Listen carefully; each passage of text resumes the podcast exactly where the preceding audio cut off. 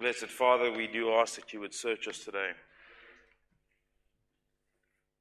That you would cause us to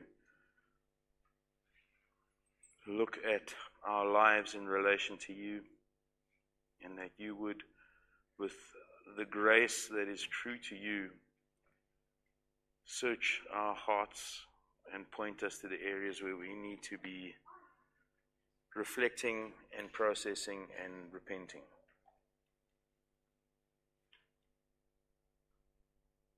As we open up your word, Father, we ask that you would lead us in truth. And we thank you that you have revealed yourself in such a way to us, Lord. Amen. Our reading today is going to be from 2 Peter, 1 Peter 2, verse 9 and 10. So, two verses 1 Peter 2, verse 9 and 10. And Peter writes, But you are a chosen race, a royal priesthood a holy nation, a people for his own possession, that you may proclaim the excellencies of him who called you out of darkness into his marvelous light. Once you were not a people, but now you are God's people. Once you had not received mercy, but now you have received mercy. So, I'm pretty sure there's a. Well, I believe it's a Chinese proverb or a curse that says, May you live in interesting times. Okay? And, and the idea was that the total opposite of joy and happiness is to live in interesting times. Um, I know Terry Pratchett uh, wrote a book, May You Live in Interesting Times, but that's a totally separate thing. So, this, this idea of interesting times, I'm pretty sure we can all agree that we do live in interesting times. We live in a, a state of constant flux and change. Um, the temperature doesn't know what it's doing. Uh, I heard little birds tweeting out a couple of days ago. My wife, the, so last week Sunday, my wife was like, "It's it just she smelled spring," and I'm like, "Woo!" The next day, birds were tweet, tweeting. The next day, uh, not tweeting. Well, I suppose maybe they were tweeting, like on their phones, like, "This is cold." Um, it was, and then it's just this cold, and, it, and it's just it's chaotic. We've got financial issues, we've got work issues, but we also have this swirl of identity and gender politics. Right? We have this idea of, um, so I'm going to make a joke, and it might be a bad joke, but it's a joyful joke. And I thought about it this morning, and I have to share it, right? Do you know the expression, I'm coming out of the closet? Okay. I'm identifying and I'm coming out as a closet. Okay, I know, maybe not my best, um, if I've ever had a best joke. We, we, are, we are living with this idea and this narrative, and, and, and if you tell people otherwise, you are a bad person, that I can identify as I want, how I want. And, and, and this idea of who I am is such a strong message at the moment, certainly in the West. I am this, and you can't tell me otherwise. I am this, I am this, I am this.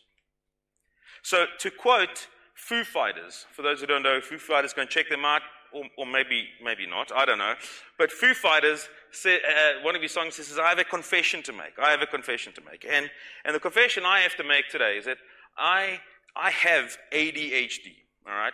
And I'm going to tell you how this all fits in. But I have ADHD. For those who don't know what it is, it's attention deficit hyper disorder. Okay? Attention deficit hyper disorder. And what that means is that I'm hyperactive. Now, you wouldn't say it looking at my physique. But if you ever have ever have a conversation with me, my brain is in 50 million places all at once. So, for example, when I, when I meet with a very good friend of mine, he's also got ADHD, and I think his is a little bit worse, right? Uh, and I'm totally unmedicated. Like, who needs medication? Let's just enjoy the ride.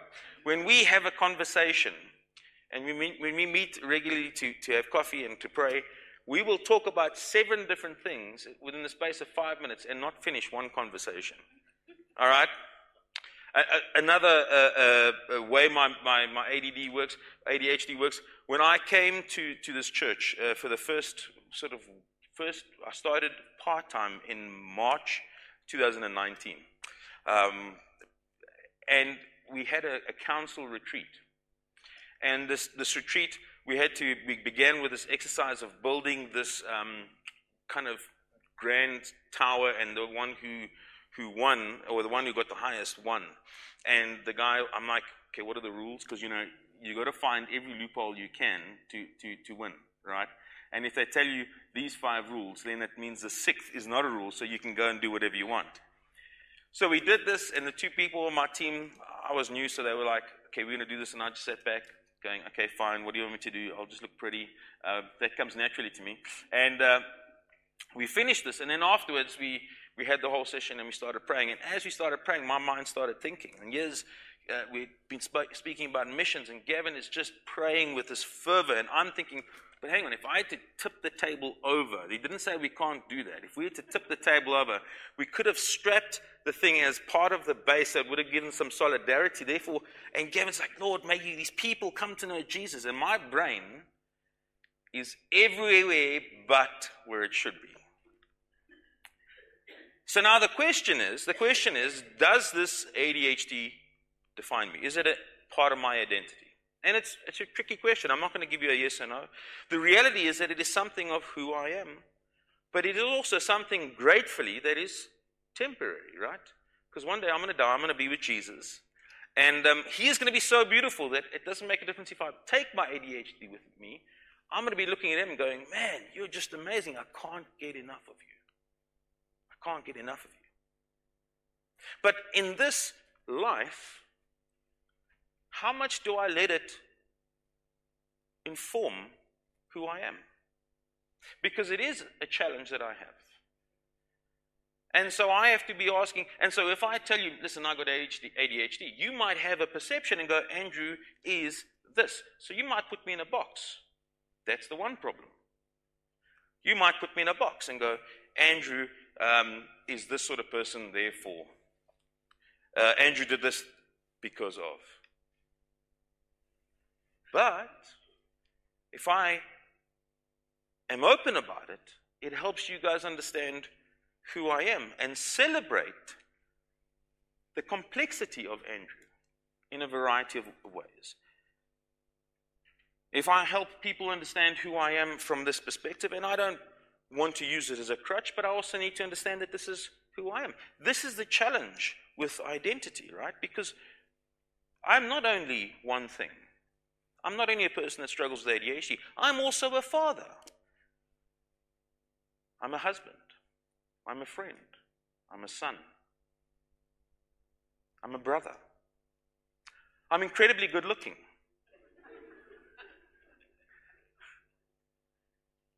All of these things inform who I am.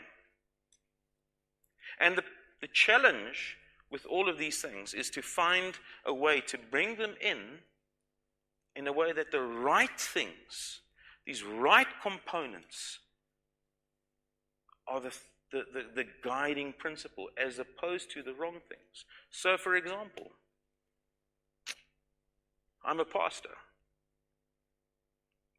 And if that becomes my predominant way of defining myself, my family suffers.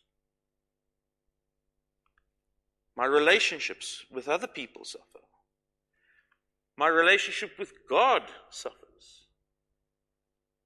And so I have to make sure that I am holding on to the right building blocks for my sense of identity. I need to make sure that I'm eh, eh, focusing on the right mix. And it's difficult, and there are times and seasons where eh, you know, you, you kind of wonder and you, you go off the path and you come back. But, but we've got to understand what are the right building blocks. And this is what I think two, 1 Peter 2 shows us is the right building blocks of who you are in Christ. Who you are. And that's what we're going to be looking at. Just the flow of 1 Peter uh, to this point where, where we get to where, where, where Peter is, is looking at these two verses, um, or we are looking at these two verses of Peter, is that you begin in 1 Peter 1, verse 3, where it speak, where Peter says, God has caused us God has caused us to be a living, uh, to be born to a living hope. God has caused this fundamental change that we are now focused on man, I, have been born to a living hope. 1 Peter 1 13, this hope should cause us to focus on the grace coming when Jesus returns, or the grace to come. Jesus is coming back, folks. And he's coming back. And when he comes back, it is going to be a time of further grace and mercy because then we are going to receive the fullness of what he has accomplished. 1 Peter 1, verse 15 and 17. In the meantime, we are to pursue a reflective and corresponding holiness and live with fear amidst this world. And when I mean a, reflective and corresponding holiness, Peter takes from, from the Old Testament, he says, uh, where God says, I am holy, you must be holy. So, in the context of this world, while you wait for Jesus to come back. Live unto God, correspondingly and reflecting who God is. And do so in the context of this world with fear. And we're not talking about fear as in we need to be afraid of the power of the world. Rather, if we are to be holy, if we are to be reflecting who God is, we are to not want to be defiled by this world. And then in 1 Peter 1, verse 22, he then speaks about what it means to be like God. And that is to be loving God's people. So he, he says, You've been born to this new hope. Man, you've, you, you've got to live in this world. Jesus is coming back, but you've got to live in this world. And when you live in this world, love your brothers and sisters in Jesus Christ. And the emphasis there is on the Christian community. Love each other. But then in 2 Peter 2, verse 1, he says, Don't do this. So he says in, in 1 Peter 1 22, do this, but don't do this. Love people, your brothers and sisters in Jesus Christ, but do not repeat the broken patterns or the destructive patterns of broken people. Because these people slander, they deceive, they, they, they break down. So, Jesus, so, so you've been born to a living hope. But, folks, Jesus is coming back. He's coming back. Now, while you wait, live in this world, reflecting God, which is loving people, and fearing this world. Not, not afraid of the world as in that it's going to be too strong, but avoiding contamination. And that means we, we have got to be moving away from destructive habits. And then in 2 Peter 2, verse 5, God is in the process of transforming us, building us up into priests to serve. So while you live in this world, do this, avoid this, because God is transforming you into priests. God is transforming you. Now, for us to understand 1 Peter 2, verse 9 to 10, I want to kind of give this picture. And now, what I've done is I've broken up the verse, or the two verses, into sort of four categories. Focused on four key phrases. And we have the two phrases, if you'll see there in um, the first session, uh, but you are a chosen race. You are. So the first phrase that we look at is you are. And this is a statement of identity. God is saying to you, you are this. You want me to describe you? You are this.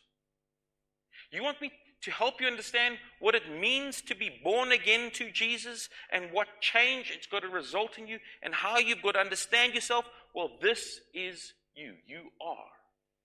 You are. And we see that repeated twice. Peter is emphatically describing you and me when we have been born or caused to be born to a living hope. The second phrase of importance is that that you may.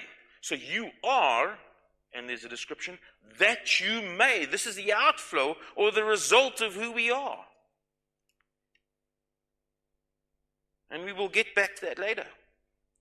But there is this purpose or this outcome that, that Peter is trying to explain to us. And the final phrase is you have, which captures again the great work that we are recipients of. That you have mercy. And why I've grouped uh, point two and four together is because it speaks about proclaiming the excellencies of God, um, the excellencies of Him who called you out. So there's this, this idea of grace. And again, mercy and full. And so we've got this, these two statements of you are because you have and therefore proclaim. You are because you have and therefore you proclaim. So, what does this all mean? You are a chosen race, a royal priesthood, a holy nation, a people for his own possession, that you may proclaim the excellencies of him. And Peter is combining, in uh, all probability, combining two different Old Testament verses here. The first one is Exodus 19, verse 5 and 6. Now, therefore, if you will indeed obey my voice and keep my covenant, you shall be my treasured possession among all peoples. For all the earth is mine. You will be my treasured possession. And you shall be to me a kingdom of priests and a holy nation. You see the repetition there? A chosen race, a royal priesthood, a holy nation. We even see the, the idea of uh, own possession. You are the treasured possession. These are the words that you shall speak to the people of Israel. This is your identity. And then it goes on to Isaiah 43, verse 21. The people who, I'm, who I formed for myself, that is this idea of my treasured possession, or my possession, people for my own possession, if you look over there, um, uh, a people for his own possession. The people whom I formed for myself, that they might declare my praises. that they may proclaim the excellencies of him. And the context of, of, if we go back to here, the context of Exodus is that they had just been liberated from Egypt. They had been taken out by God's strong, mighty hand. God had done incredible works to display his sovereignty over the false gods of Egypt and had taken people who had been for some time in captivity and slavery at the mercy of these people. He liberated them and says, Listen, in the context of you being liberated, I need you to know who you are. I need you to know what I pulled you out of Egypt to be, what I want you to look like. Because you've been in captivity, you've been in slavery, well, now you're free. Let me show you who you are. And this was the beginning of them entering into a covenant partnership with God, where God says, I am and you are. I will and you will. And if I don't, which with God never happens, but if you don't, so, I am God, the sovereign king. You are my covenant partners. You are my treasured possession. You are my chosen people. You are my, my royal priesthood. You are a holy nation. That is who you are in this covenant. And this is what I will do. I will provide for you. I will rescue you. I will provide a, a way of redemption for you in the sacrificial systems. I am a benevolent, kind, and gracious God. And you will love and serve me. But if you don't, here are the curses. And if you keep failing in those curses, I'm going to send you into exile. And that is the context of this verse. Because it is from exile that Isaiah is speaking, and he's saying, you were sent into exile because of your continued disobedience as covenant partners. But do not worry. The promise of redemption from exile is yours because of God's grace and forgiveness. And that is contained again in the covenant and curses the blessings and curses in the covenant if you read in Deuteronomy 28, 29, and 30, and I think 31. So this, this, this incredible verse is coming in the context of we're in exile because of our sin and brokenness, and we have not redeemed ourselves, and yet God is calling to form for himself a new people that are going to declare his praises. Because before that, they couldn't wait to run to all the other gods. But now, now, now we want to be saying, man, is not God good? God is great. He has formed me, He has made me, He has, he has redeemed me. Let me tell you how good He is. This phrase, uh, who called us, called you out of darkness into His marvelous light. And there is this movement from darkness into light, which was a common idea in Old Testament, and also resonates with the history of the ten plagues. And we see again in Isaiah 42, verse 16, and I will lead the blind in a way that they do not know, in paths that they have not known, I will guide them. I will turn the darkness before them into light. So God is rescuing us from darkness into light. This is the Old Testament hope. We then see that Peter shifts Old Testament focus from Isaiah and Exodus to Hosea or Hosea. And the, the background of Hosea is Hosea was a prophet, and, and very early on in Hosea chapter 1, you, you see God saying, uh, Hosea, I've got a wonderful task for you because, man, I, I love you and I love the people of Israel. I want you to go and marry um, not a beautiful wife, not a kind wife, no, an adulterous wife. I want you to marry an unfaithful wife. I mean, can you, can you imagine that? Eh? Like, no, what do you mean, Lord? No. Yes, you need to marry um, an adulterous wife.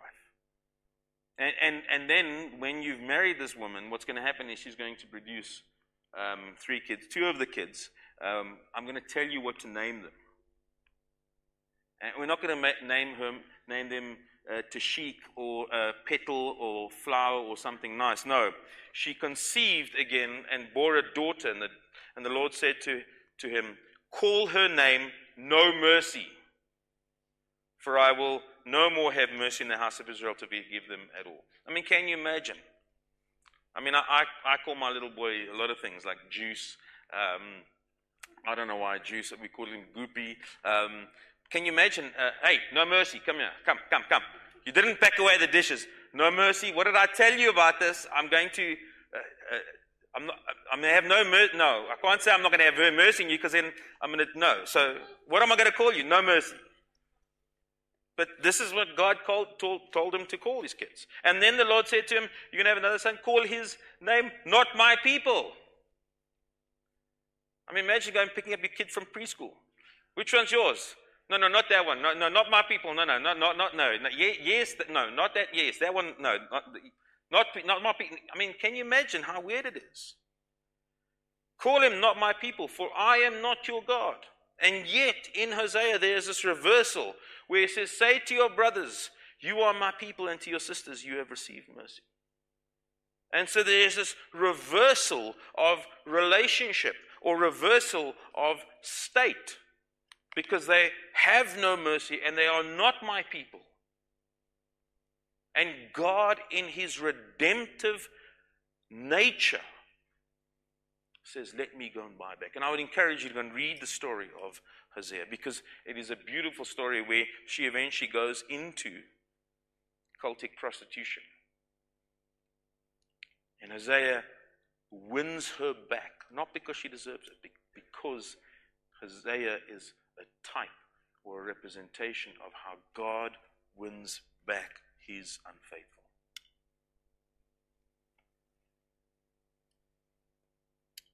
So these children were a foreshadow of God's marriage to Israel, just as Gomer's future adultery was a foreshadow of the adultery of the people of Israel.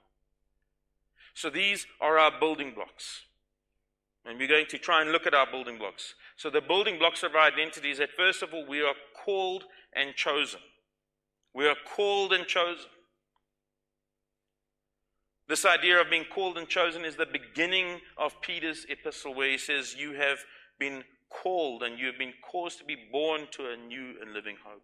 And the emphasis here is on God as the prime agent and cause for this fundamental shift. None of you have chosen God, excepting He chose you first. None of you have. Not one person in all of creation can say, out of the freedom of my own heart, grappling my own sin and the own tendencies that I have to put myself on the throne, can I say that I was the one who began the conversation with God? It is God Himself who causes us to look at Him and go, Man, I really need to take this, this mud out of my eyes, um, the filth out of my heart, and respond to God. And even that intention is because God is working in us. And this historic this, this has historical continuation for the Jewish mind because they knew that they were God's chosen people. The, the Jews knew that they were God's chosen people. But what did this mean for the Gentiles? Because the Gentiles were never part of God's people in the Old Testament unless they rejected everything and identified. And so, for the concept for them as chosen people was a new idea. To, for them to be considered as God's chosen was a new thought. And that means that they had no room for arrogance as they saw the Jews struggle with this. And we see Pete, Paul writing about this in Romans. But it also means that the status of being part of the chosen race, and I'm sure that's got loaded terms with, with, with old Hitler over there, um, but the status of being part of that chosen race and being part of God's people meant that the Gentiles had an equal standing with the Jew. You are chosen and you are chosen, and both of you have equality in this. It doesn't make a difference your background, it doesn't make a difference your background. You are here because I have chosen you, and you belong. And if you're a male, so what? If you're a female, so what? You belong here because I've brought you here. If you're Hispanic, if you're Spanish, if you're Greek, if you're Zulu, if you Xhosa, I mean, the only one that I have an issue with is Australians. But I mean, apart from that, you are here not because of what you bring, but because I have chosen you. And these categories are plural, not singular. It's not about you. This isn't about you sitting here going, I'm chosen by God.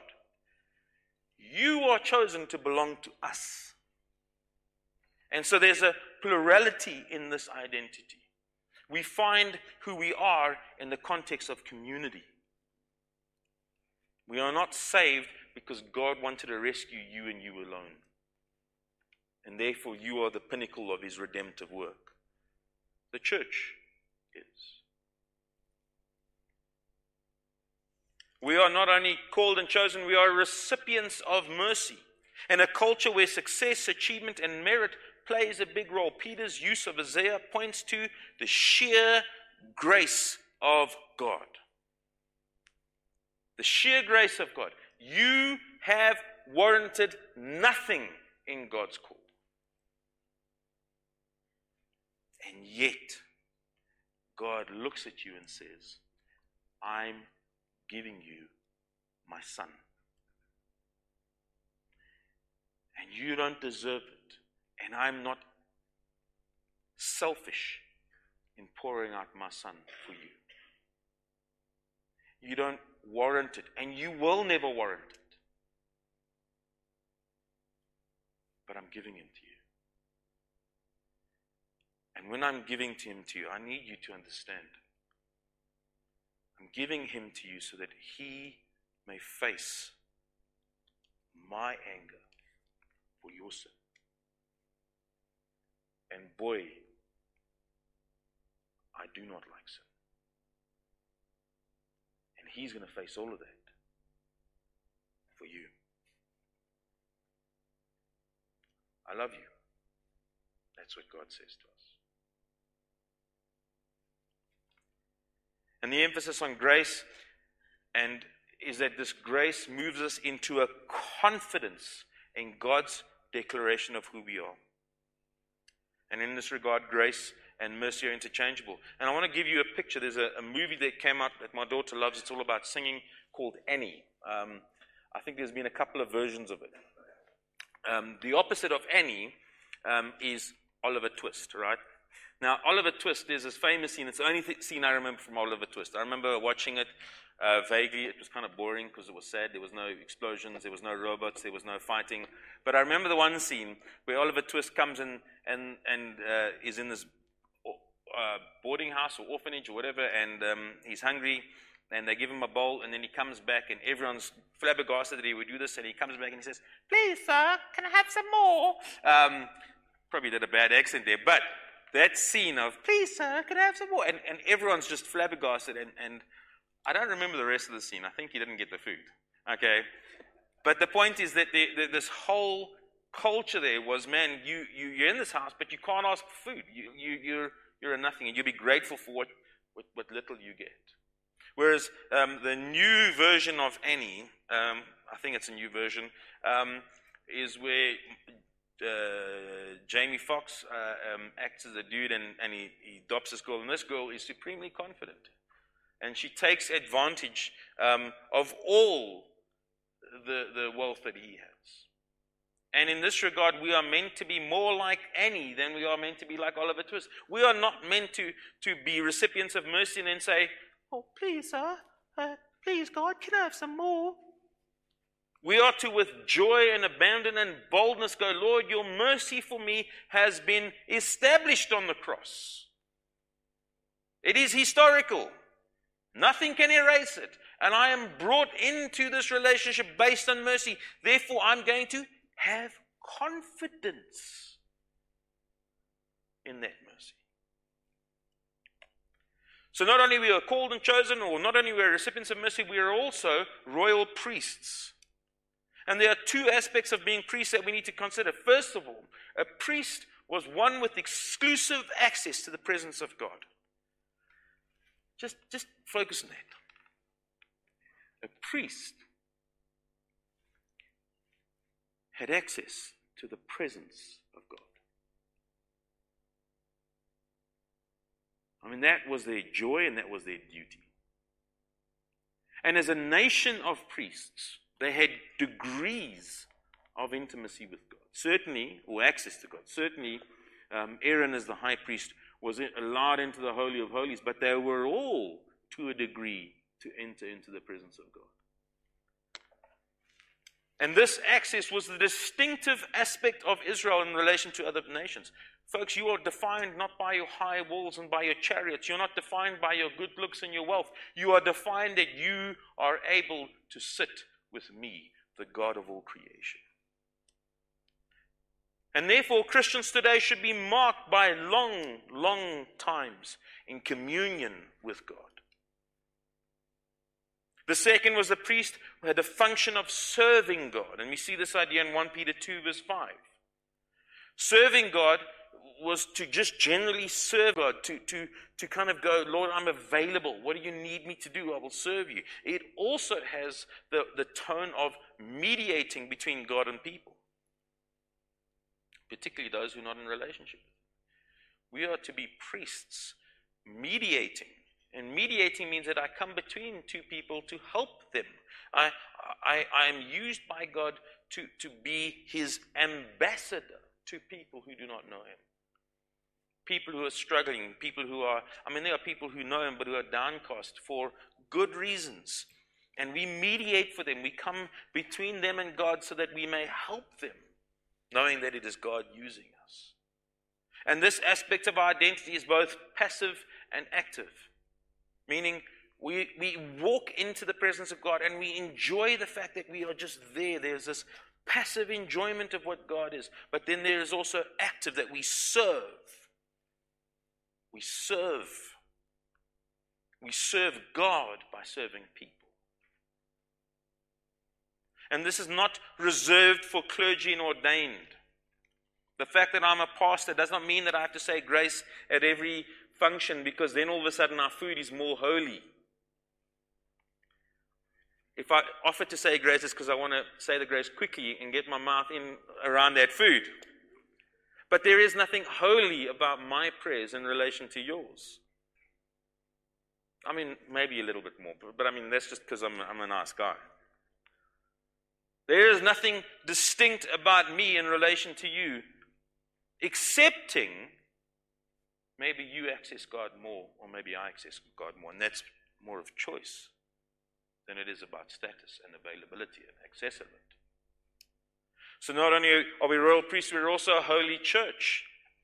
Now, we are not a nation, so I've chosen the phrase from a holy people to a holy church, or a holy nation to a holy church, because I think that this is, we know that, that in Acts, God spread the church out to be among the nations. And this concept of being holy is one being set apart and of distinction.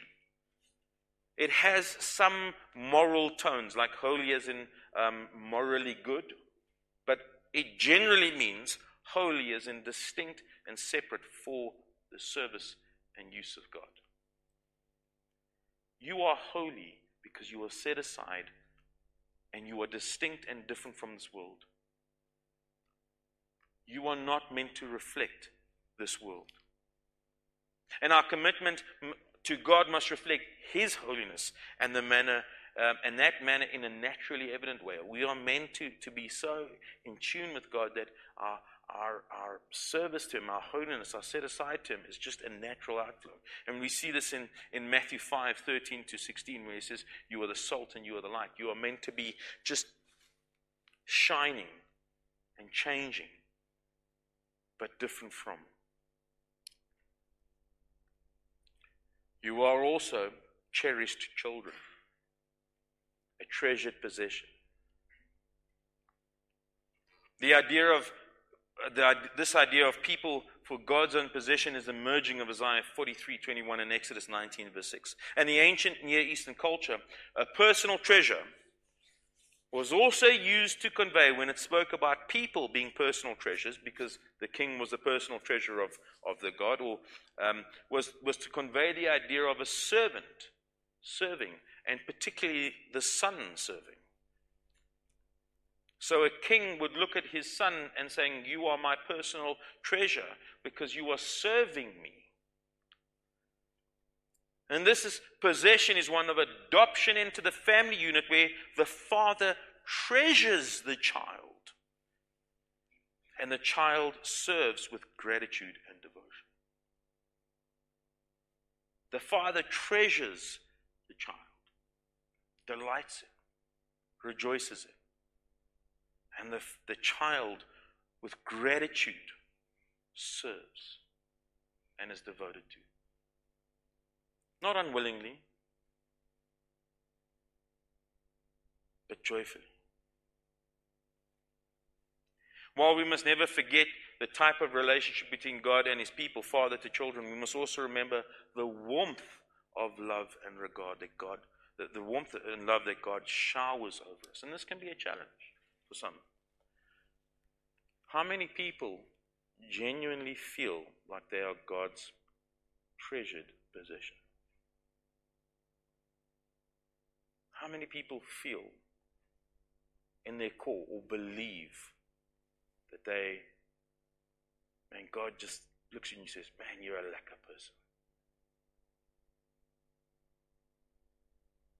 I struggle with it. We are also then to be gushing enthusiasts. God has called us and is transforming us so that we may proclaim His excellencies. We are to declare the great things He has done. Primarily, He's bringing us out of darkness and into the kingdom of light. Now, the key to understanding this is that this should not be considered a task um, to do, but a joyful celebration with people. So let me give you an example. There are certain things that if you have to ask me to advertise, man, I'm going to be like, oh, really? Do I have to? There are certain things that you're going to ask me, Andrew, can you please talk to us about? And before you even finish the word, I'm, I'm out of the blocks and I'm telling you. One of them is coffee, right? If you ever come to my house, and my wife is, a few times we've had people at my house, my, my wife will, will walk into the, the kitchen and I'll be busy explaining about natural processed coffee and African coffee and altitude. And, and my wife just goes, Why? Because she's heard this spiel from me all the time. It is not an effort for me, not an effort whatsoever for me to tell you about natural processed coffee, African natural processed coffee, single origin African natural processed coffee. It's not and it must be what? Uh, not uh, natural, natural, not washed. I, it's, it's not a burden for me. I mean, it'll be a burden for you. Because you'll be like, man, Andrew, can we, can we, can we, can we wrap it out? Yeah. Yes, just make it. And then when I'm like, I'm going to make it for you in this way, it's like 10 minutes and then the coffee's like lukewarm. Uh, and my friend's like, dude, just, just give me, just give me Ricoffy. And then it's like, I die inside, guys. But it's not, it's not a chore. It's not effort. It's not a waste of my time. I delight in it. Man, I can't wait to tell people about coffee. When I came to this church, I use a thing called Logos Bible software. Um, and I am in love with this. I'm preaching from Logos Bible software, right? If I could get paid even one dollar for every time I speak about it, and, and, and when I came to the evening service, the first, the first year that I was here, um, a couple of people were rolling their eyes at me because I was speaking about Logos Bible software. It's not a, it's not a, it's not a, it's not a difficulty for me. I, I, you don't have to beg me. You tell me how long, uh, add a couple of minutes extra, and I'm there without any effort. We should be like that with God. There should be no effort. And I'm talking generally. I understand that there are times and places where we are a bit more, um, I mean, some people can get up and preach and have no problem talking about God. And other people are a lot more reserved and they will struggle to be here. I'm not talking about you having to be here at a pulpit. I'm saying that there must be an enthusiasm to talk about what God has done in your life and how that is manifest or how that happens. It doesn't have to be one way or other. But, folks, think about it. You are welcome into the presence of the living God, clothed in robes of majesty, because you are clothed in the robes of Jesus. And as you sit with your Father, He lavishes attention on you, He delights in you, He enjoys you. I'm pretty sure even God shakes his head when I tell my jokes, but I'm sure that there is an enjoyment of me that he has. And I, I, I, I struggle to comprehend that, but yet I am his treasured possession.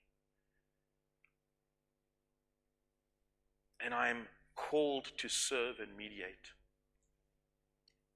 Why should I not be excited? Why should I not be enthusiastic? to share with people in whatever shape and form that looks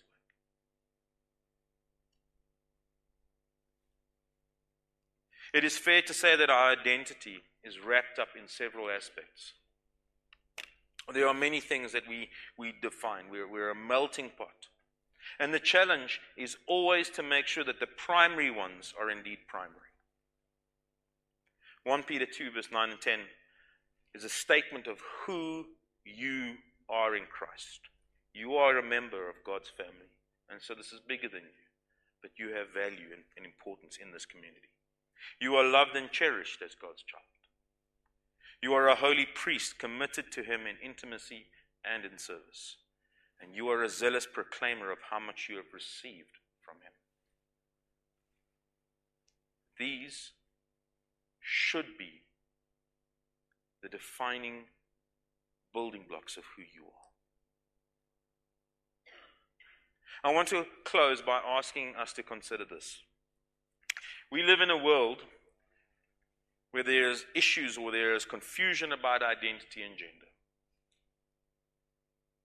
And it's not just with sex and sexuality, although that is the prominent argument at the moment. But we live in a world that is confused about identity we also live, and this is my take on things, we also live in a church that is not reflecting the identity that God has intended for us. And I'm talking not churches in Northcliff Union, I'm talking church across the board. The church is not showing all of that. What would happen? I want you to think about this as we close in prayer. What would happen if people saw in the church community the genuine and authentic realization of that description? What would people say if they see living examples of people called and chosen, receiving of grace and mercy, serving as royal priesthoods, enjoying access to God, being distinct from the world, knowing that they are cherished and loved and desired by the God of all creation, and joyfully proclaiming that? How many people would struggle with their identity if they had to see that compelling picture? What would people think if they saw you becoming more like this? Let us pray.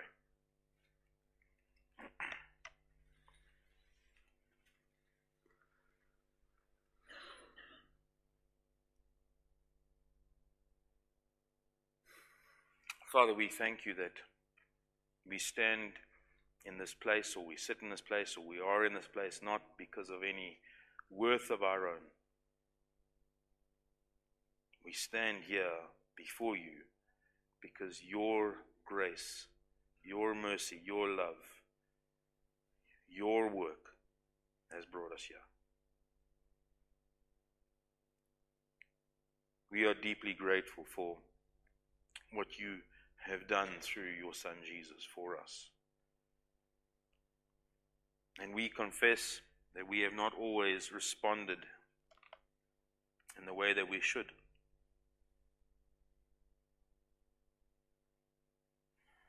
And we thank you that that, that doesn't nullify our status as your children, your cherished children, because your grace has covered all of our failings.